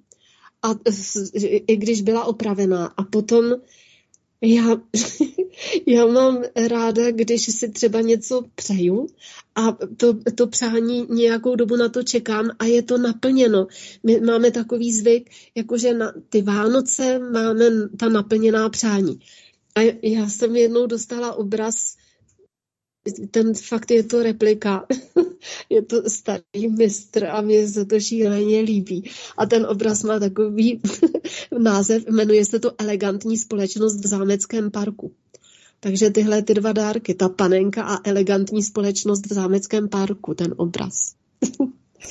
No a jak je na to Marek Adam? Tak tentokrát to nebude žádná nějaká hlubokomyslná odpověď, ale bude to takové ryze materialistické. Já si pamatuju, když jsem dostal první džíny, jo, což jsou vlastně kalhoty, které se v Americe v podstatě používají jako pracovní, že jo, původně ta džínovina byl materiál určený pro nějaké stany a ono to na ty stany moc nefungovalo a pak zjistili, že z toho můžou udělat kalhoty, takže když jsem dostal první džíny, tak si pamatuju, že jsem si připadal jako takový strašný frajer a chlapák, takže to mi utkvělo v paměti v podstatě ty první džínové kalhoty. Než přejdeme k dalšímu dotazu od posluchače Jardy, tak mě zase napadla zase taková dotěrná jedna otázka. Stala se vám počas vánočních svátků nějaká nezapomenutelná, nezapomenutelná událost či trapas, Vladimíro? Jednou jsme, jako bylo to už po té nadílce, a seděli jsme u stromečku a povídali si a byla puštěná hudba a říkali jsme si nějaký veselý věci a tak jako smáli jsme se. A najednou taťka, to ještě žil, ten se moc nesmál, ale začal se hrozně smát a furt se smál a my jsme se smáli, jakože on se směje, jenže pak jsme zjistili, že mu zaskočil ořech a on bojoval o život, ale my jsme to strašně dlouhou dobu, jak jsme se chechtali, vůbec nevěděli. A pak nastalo absolutní zděšení, že jsme si říkali, no pro boha, přece neumře pod stromečkem, tak jsme ho začali bušit dozad. Já už ani nevím, jako dopadlo to dobře, ale vím, že to byla eh, taková scéna, jak z nějaký špatný komedie. Marek Adam? Tak já bych pravdu řekl, tak si nějaký vyloženě trapas neuvědomuju. Možná třeba, když jsme převrhli vánoční stromeček nebo takhle, to se občas stávalo, když jsme byli děti, jo, ale jinak já si pamatuju na krásnou historku, kterou vyprávěla Halina Pavlovská, a ta říkala, že nějaká její kamarádka e, v podstatě obdarovala všechny své blízké poukázkami, které vložila do obálky a připsala k tomu lísteček dárek si kupte sami. A pak jednou zjistila, že do těch obálek zapomněla dát ty poukázky a pouze tam dala ten papír dárek si kupte sami. Tak to je takový krásný vánoční trapas. Já to ještě rozšířím. Eh, Stalo se vám, že je, pokud teda, že jo, někdo ryby nejí, kapra obzvlášť, ale kapr má kosti, že mm, se vám zasekla ryby kost počas Vánoc někdy? Mně se to teda stalo, mně se to stalo na první svátek Vánoční a nezapom- pro mě to byl ten nezapomenutelný zážitek těch 6 kilometrů do Brna autem, když jsem měl hlavu vystrčenou z okna, abych se vůbec nadechnul a podobně a než mi ten lékař to vytáh. Takže u vás zaseknutá kost? Mně se to nestalo, ale vím, že se má jíst chleba. Že to jakože, že když má člověk v krku kost, takže musí tu střídu jíst. A že to pomůže. Tak ale nevím, neskoušela jsem to. Já Ale to- nestalo se mi to. Nikomu bych to nepsal. Marek Adam? Je to velice No a já právě souhlasím s tím, co, co říkala Vladimíra, protože to bylo v nějakých vychytávkách Ládi Hrušky, že když si právě jako zaseknete tu kost v krku, tak máte sníst chleba a vlastně ta kost se napíchne do toho chleb, chlebu a, a v podstatě ten chleba eh, ji vlastně převezme. Jo? Takže, takže určitě ten chleba je dobrá rada na tu, na tu kostičku. No. Já vím, že když jsem byla malá, tak někdy jako by malá kost, ale to nebylo nic strašného a že to vždycky říkávala babička. Ale asi to, co jste měl vy, tak to asi bylo nějaký dramatičtější, že jo? No ona právě to není ta kost taková velká, ale ten kapr, on má uh, tu, ty kosti, ty menší, takový jakoby rozvětvený, jako jsou větvičky na smrčku. A má to obrá, obráceně, že ona se tam jakoby zahákne jako, jako háček. Asi se mstí za to, že se nechal chytit a potažmo sníst. No tak je to, je to, je to možný. No, nicméně přejdeme, eh, přejdeme k dalším otázkám, protože ono jich je tam povíc eh, v příspěvku od Jardy. Vánoce, dárky, Silvestr, oslavy ohňostroje. Zakázat či nezakázat? Já si myslím, že se to prostě nedá zakázat, že, že to lidi budou dělat, ale já když se dívám teď speciálně na nějaká ruská videa a vím, že ty ohňostroje byly třeba už v 18. století, tak já nevím, jestli to, nebo v 17. dokonce, jestli to byl takový rambajs, anebo jestli to byl jiný styl těch ohňostrojů. Samozřejmě, že chudáci jsou ptáci. Chudáci jsou všechna zvířata, nejen ta domácí. Absolutní chudáci. Ale vypadá to na té obloze dobře. My bydlíme v Praze v šestém patře a vlastně máme terasu kolem bytu a můžeme se dívat do tří světových stran a je to nádherný na toho Silvestra. Ale jenom pro naše oko, ale pro všechny, všechno ta zvířátka i pro hmyz asi. A pro ty ptáčky, tak to musí být tragédie. Názor Marka Adama? No tak já souhlasím, protože vlastně třeba ti psy, takové ty petardy a, a tyhle ty dělbuchy vlastně slyší několikrát eh, silněji než lidé, takže pro ty je to velmi traumatizující. Já jsem v tomhle směru liberál, takže ať si každý slaví jak chce, pokud tím neohrožuje někoho jiného. Akorát, eh, co mě trošku v posledních letech vadí, když třeba radnice ve městech vyhazují statisíce za nějaké takové ty okázalé ohňostroje a pak říkají, že třeba nemají na polévku pro bezdomovce. Tak tam vidím určitou míru nějaké sociální nespravedlnosti, ale, ale jinak, jinak jako ať si každý slaví jak chce. Já teda, No hlavně by ale neměli vůbec být ti bezdomovci, to jenom dodávám. no, to je, Přesně tak. to je základ vě- věci a, a to chvástání se, rozdávání ty ryby, polévky, co praktikují v Praze, to teda je vždycky pro mě něco úžasného. No, ale bohužel je to, je to tak. No a co se týká Já těch... myslím, že to dělají hlavně Piráti. Ty to, myslím, dělají každou neděli tam před ministerstvem zdravotnictví, že rozdávají bezdomovcům polívku, což je neuvěřitelný. Takže oni nemají v programu, aby nebyli bezdomovci, ale snad, že jim budou dávat polívku. No. Tak to je jenom taková vsuvka politického charakteru. No, to, no to je dáno tím, že spousta lidí nechápe dva aspekty, že jo. Někteří toho budou zneužívat v tom směru, že řeknou, podívejte se na ty lidi bezdomova, nebudete-li šlapat brázdu, dopadnete jako oni, že? No a druzí si na tom honí politické body, aniž by si vzpomněli na to, že třeba pro mě v 21. století je bezdomovectví takzvanou katastrofou. Jako já si myslím, že to Jo, by vůbec nemělo To, být. to s váma souhlasím. A teď ještě ty chudáci bezdomovci prodávají v Praze ten časopis Nový prostor.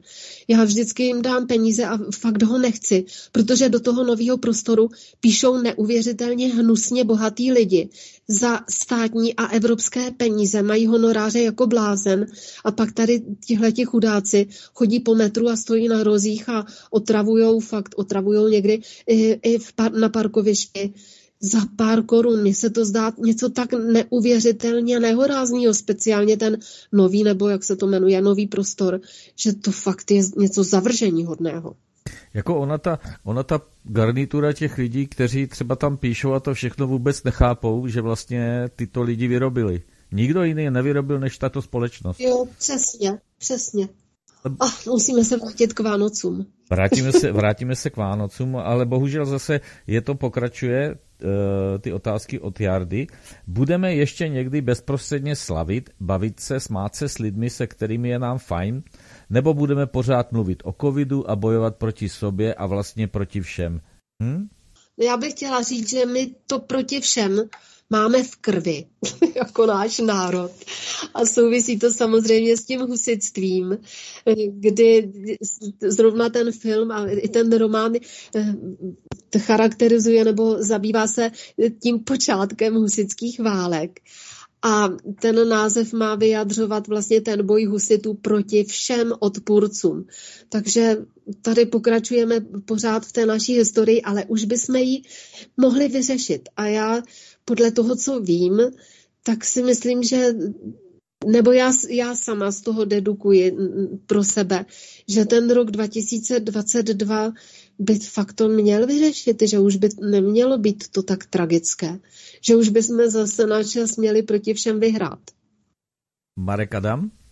Tak já to zase trošku asi, protože jsem takový trošku rýpal, tak to zase stočím do té roviny politické, ono se nejde tomu úplně, úplně vyhnout. E, teďko budou dávat pohádky v televizi a já když sleduju pohádku Pyšná princezna, tak já tam vidím prostě e, strašně moc analogií se současnou dobou a třeba to, že je zakázáno zpívat, tak to teda jako to musím říct, že to je fenomén, který jsem nikdy jako ne, nemyslel, že že to bude někde jinde než pohádce. Jo?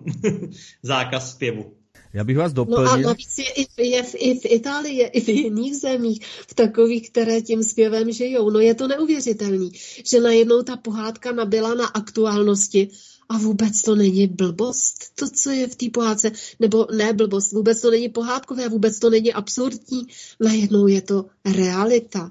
Já bych vás doplnil oba dva já k té pohádce, k té píšné princezně, abych předal pohádku Sůl na zlato a tam bych vždycky, když začne harašit těm našim v, těch parla, v těm parlamentu i v senátu, aby se šli povinně podívat, tak kdyby jim to nestačilo, tak bych je vždycky poslal na exkurzi do LDNky. No, ale ty pohádky, jako já, já mám, my už jsme o tom jednou mluvili, ale já mám fakt ráda, ale jenom ty staré pohádky a končím. Libuší Šafránkovou asi větrníkem, to je pro mě tak nejmodernější pohádka, která má co říct, ale třeba i ty hrátky s čertem, vždyť to je dokonalá pohádka.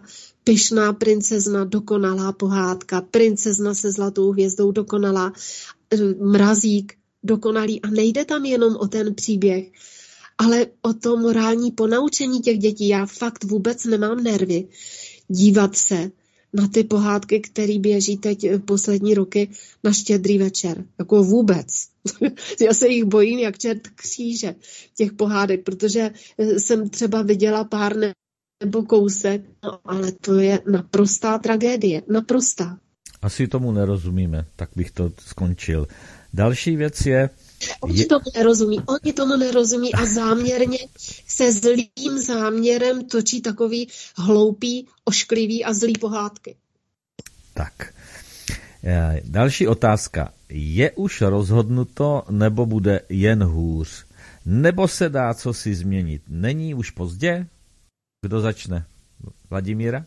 No já, já si myslím, že není rozhodnuto, že nikdy není rozhodnuto a proto jsem měla z mého pohledu ten optimistický úvod, že, že to máme každý v ruce, že ta volba je na každém z nás, kam teda naměříme fakt tu pozornost, protože my fungujeme jako vysílače, proto jsem tady uváděla ty vědce a ty výzkumy, že to je doloženo, protože my na to všichni slyšíme, jsme takhle vychovaní, že když je to dokáže ta věda, takže to pravda je. Takže jenom na nás záleží fakt na každém okamžiku, jestli budeme tvořit nebo teda bořit a že ten lidský život je stálou volbou, ale že se to musíme naučit dělat správně. Takže já jsem třeba fakt nemám nervy dívat se na zprávy, on tomu člověk neunikne, protože to podstatné se stejně vždycky doví, jenom když by zapnul počítač. Takže to eliminovat a tady bych uvedla, to je moje oblíbená, to je jedna, je to světoznámá akademička, která se celý život zabývá mozkem. Je to starší paní, točí dost populární videa, jmenuje se Tatiana Černigovskaja. A ona právě říká, že tak jako si nemůže člověk zahrávat s planetou a vytvářet zemětřesení nebo tsunami, že se to vymstí, takže si nelze hrát ani s mozkem.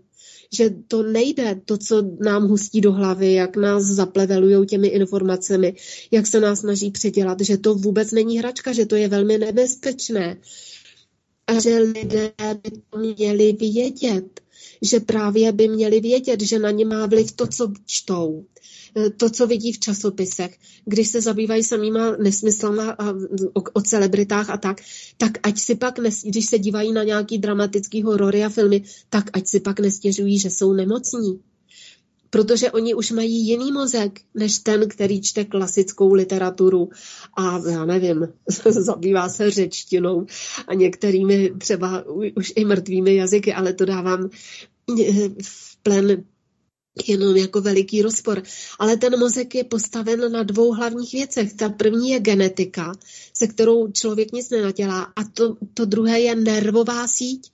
A tu nervovou síť, tu si budujeme každým okamžikem, každou vteřinou, celý život si budujeme tu nervovou síť v mozku tím, co jsem říkala na začátku, tím, jak mluvíme, tím, co posloucháme, tím, s kým se stýkáme, eh, co se do té hlavy necháme vniknout. Takže každou sekundu se v nás hromadí ty informace a my prostě nesmíme číst špatné texty, nesmíme se dívat na špatné filmy, to je jako kdybychom jedli zkažené jídlo. Prostě nesmíme poslouchat špatnou a destruktivní hudbu. Je to jako kdyby jsme nosili hadry špinavý sto let taky by pak v tom byly všelijaký brouce a nebylo by to dobrý na naší kůži. Takže to všechno je stejné, protože všechno to do člověka zasáhne. A ten mozek si pamatuje úplně všechno, kolem čeho jsme prošli, nebo co jsme kdy slyšeli, na co jsme se dívali. Máme to v našem podvědomí. Takže se na to, pojďme se dát závazek, dávat si na to velký pozor, co si pustíme do hlavy jaké informace, jakou hudbu, jaké obrazy, jaké přátelé nebo lidi si připustíme k tělu. Je to velmi důležité a to všechno máme ve svých rukách. To Mar- můžeme dělat každý sám, každou vteřinu svého života, ano? Marek Adam může doplnit? Mal jsem skočil do řeči a myslel, že už jste skončila. Chcete ještě, Vladimíro, něco k tomu říct? Ne, ne, ne, už ne, děkuji. Už je to na vás, Marku. Tak já bych na to zareagoval tím, že člověk vedle takových těch primárních potřeb, jako třeba potřeba spánku, potřeba jídla a tak dále, eh, má také sekundární potřeby a každý člověk potřebuje mít naději, každý člověk potřebuje mít jakési uznání, to znamená jakousi lidskou důstojnost a Každý člověk potřebuje mít pozitivní citové vztahy ve svém okolí. A já mám pocit, že takový ten negativismus, který teďko tady hodně eh, je eh, dominantní, eh, takže vlastně lidem bere tu radost z toho života a bere jim vlastně i tu naději. A možná, možná takovým lékem na to je uvědomit si, že my nejsme absolutní, my lidé, a že vždycky je něco, co nás přesahuje jakési transcendentno a je potřeba mít určitou pokoru a pokud si uvědomíme tu pokoru, tak si myslím, že pak máme i tu schopnost mít a vidět tu naději. Takže určitě potřebujeme naději jako takovou naší citovou životní potřebu a bez naděje se nedá žít. No a já dočtu poslední odstavec od Jardu. E, děkuji za pořady a za to, že jste. Držím palce do dalšího roku a přeji klidné svátky. Odpočívejte, naberte sílu, budeme vás potřebovat silné, odhodlané a pevné. Díky, Jarda. No a přejdeme k dalšímu dotazu a ten je od paní Moniky. Kolik dárků pro děti na Vánoce je tak akorát? Já si totiž myslím, že velkým množstvím dárků jim radost bereme. Taky jste to někdy zažili, že největší radost byla z nejobyčejnějšího dárku? Přeji vám hezké dny a nám hodně takových lidí, jako jste vy, Monika. Takže Vladimíra, jak s těma dárkama? Já jsem měla největší radost ne z obyčejného, ale z té neobyčejné panenky. A pak z toho obrazu elegantní společnost v Zámeckém parku. To fakt, to, to teda z toho jsem měla největší radost. No. Ale co se týče toho počtu dárků, já nevím, mně se to zdálo vždycky málo dát těm dětem třeba jeden dárek. Takže když jako maminka, tatínek, babička a dědeček, každý jim dal tak dva dárky, nebo tři, tak se to nasčítalo. Ale samozřejmě, že to nebyly žádný drahý dárky, ale aby prostě ty děti, aby to byla přehršel, to, to, já, já jsem to měla ráda, že tam nebyl jeden třeba drahý dárek, ale že tam jde o to rozbalování, ty děti rádi rozbalují a kolikrát si člověk myslí, že to dítě z toho bude mít radost a má radost z úplně něčeho jiného. Ale vždycky jsem se snažila, nebo jsme se tak dohromady samozřejmě dohodli, aby tam bylo Lego, to měli fakt rádi stavebnici, aby tam byla nějaká hračka, autíčko nebo medvídek, aby tam byla rozhodně kniha, aby tam bylo třeba nějaké oblečení, které chtěli, nebo boty a tak. Taková, taková, takové portfolio, částečně, co člověk by jim stejně koupil, protože to potřebovali, to se týkalo oblečení a pak pár těch hraček. Takže já, já si myslím, že můžou mít trošku víc než jeden dárek, ale ne třeba, že by jich měli 20 nebo 30. To je samozřejmě smysl, podle mého názoru teda. Vy jste nepsali psánička Ježíškovi, aby věděli Ježíšek, no, co, vám má, co vám má naložit a on naložil si, co chtěl, nebo já si no, myslím, že kolikrát no, se stalo, že takže se stalo, že prostě veškeré dálky šly stranou, jenom ten vysněný. To prostě pro mě to byl třeba kdysi dávno první kopací míč. No a co Marek Adam? Tak já si vzpomínám osobně, když jsem byl malé dítě a viděl jsem tu hromadu dárků pod tím stromečkem, takže jako to množství taky umocňovalo tu radost, jo? takže to asi by bylo pokrytecké říkat, že ne, prostě hodně dárků, hodně radosti, ale já si myslím, že je dobré, když se třeba ti rodiče, eh, pokud teda samozřejmě nehrajou tu hru na to Ježíška, tak když se třeba domluví s těmi svými dětmi, co by chtěli, aby skutečně ten dárek byl odrazem toho jejich přání a aby, aby dostali to, co si fakt, fakt přejí. A když třeba to dítě má možnost třeba se podílet nějakým způsobem, třeba na, na tom dárku, třeba nějakým vlastním přičiněním nebo nějakou vlastní zásluhou, já bych tady chtěl varovat před takovým fenoménem, který e, se hodně rozšířil v poslední době a to je, když mají e, ty děti střídavou péči, a ty rodiče rozvedení se vlastně předhánějí v tom, kdo dá tomu dítěti dražší a luxusnější dárek a v podstatě je to takový konkurenční boj ukázat, jakože já jsem ten lepší rodič, než je, než je ten druhý rodič a z takových dětí pak jako s prominutím jako vyrostou akorát tak spratkové. No. Takže, takže určitě neuplácet ty děti dárka, dárky ve smyslu, eh, ve smyslu nějakého konkurenčního boje třeba rozvedených rodičů.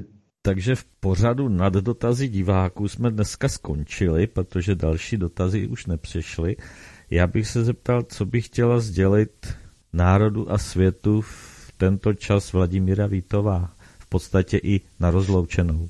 Já jsem si připravila několik podle mě fakt hezkých citátů.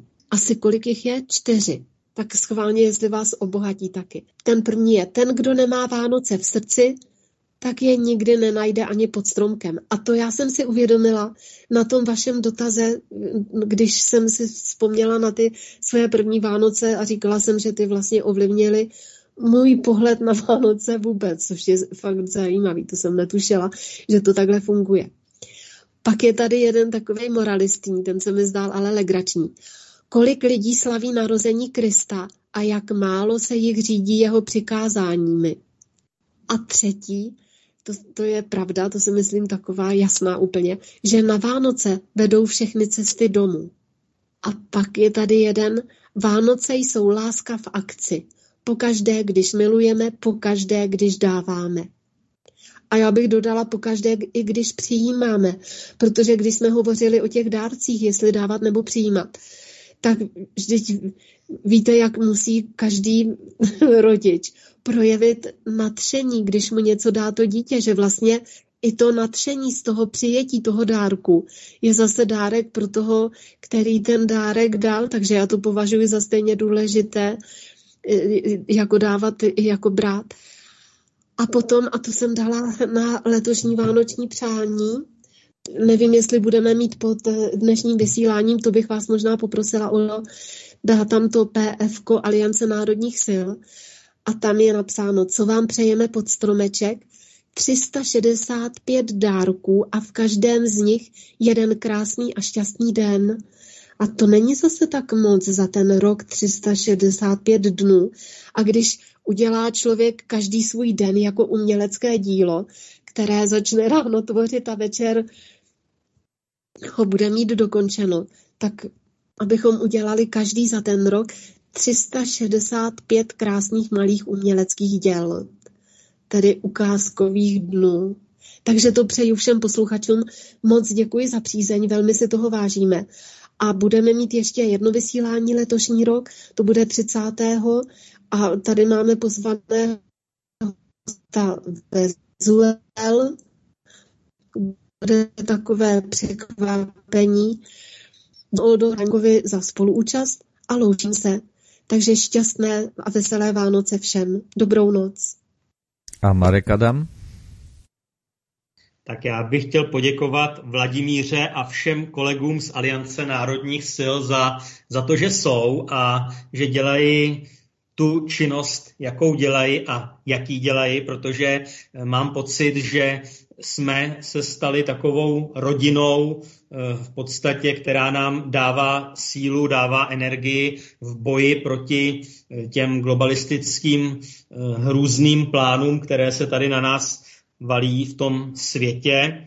A já bych chtěl právě popřát lidem, aby byl mír, aby byl ve světě mír. Já si pamatuju, že dřív se třeba i na přání, na pohledy psalo kromě zdraví štěstí, že si lidé taky přáli mír, což eh, pak bylo vnímáno jako, že to je samozřejmost, mír, ale ten mír je velká hodnota a aby byl ve světě mír a nejenom ve světě, ale aby v duši lidí a v srdci lidí byl ten mír, aby každý žil eh, sám se sebou v míru, protože to je předpoklad i proto, že člověk žije v míru s ostatními a s celým tím světem a v podstatě eh, ta věta pokoj lidem dobré vůle, tak to je velmi silná a hluboká věta, protože ti, kdo mají dobrou vůli, tak si skutečně zaslouží ten klid, mír a pokoj. A chtěl bych poděkovat svobodnému vysílači, vám Odo, Helence a dalším za vlídné zázemí, které nám tady poskytujete a jsme s vámi moc rádi a není to jenom taková ta, eh, řekl bych, profesní spolupráce, ale je to i taková spolupráce lidská, v podstatě jste taky takovou naší rodinou a my si toho moc vážíme a jsme rádi, že jste. Takže děkuju, děkuju posluchačům, kteří nás poslouchají, kteří nám e, zachovávají přízeň a chtěl bych všem popřát pevné zdraví do nového roku. Děkuju a krásné Vánoce. Takže to bylo z dnešního vysílání Aliance národních sil a studia Helen vše. Já bych to jenom doplnil za sebe jako za Oldu Duchoně.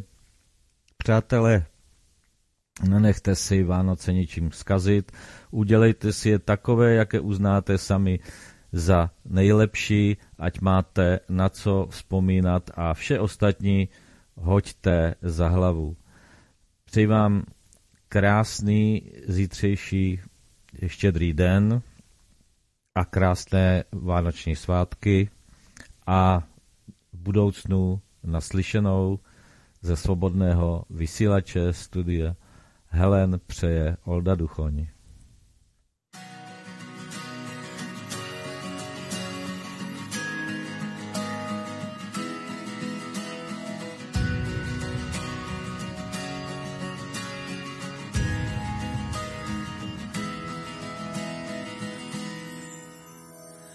Dob, co svět se točí, schází. V košilkách jen tak nazí hledají dál. Hnízda ze snů, slib rán milenců, svůj král. Prout polipku, skrýž beze světku, svůj chrám míří k nám. Andělé letí, dětí jak smetí, už stále tí se dívají. Tvá hvězda padá, noc je tak mladá, tak zavří píčka s přáním svým. Do rodin šťastných chtějí, sází. Na osud často neví, koho si přát. Lásku vidí, svou šanci chytí, mít rád. Vzácnost vidí, úděl v nás cítí, svádí. Svůj boj o pozemský ráj, andělé letí, dětí jak smetí, už stále tí se dívají.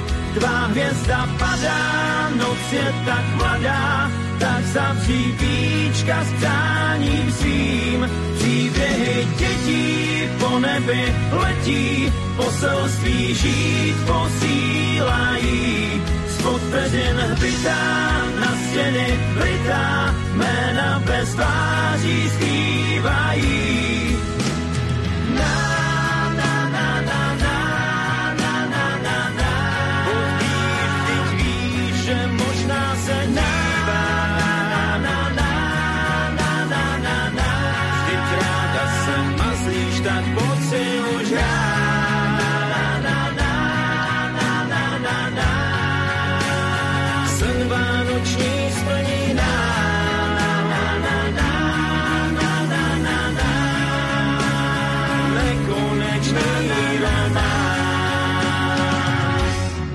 Andělé letí, dětí jak smetí, už stále tí se dívají.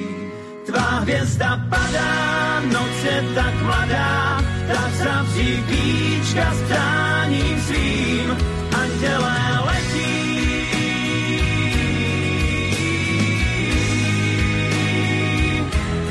tvá hvězda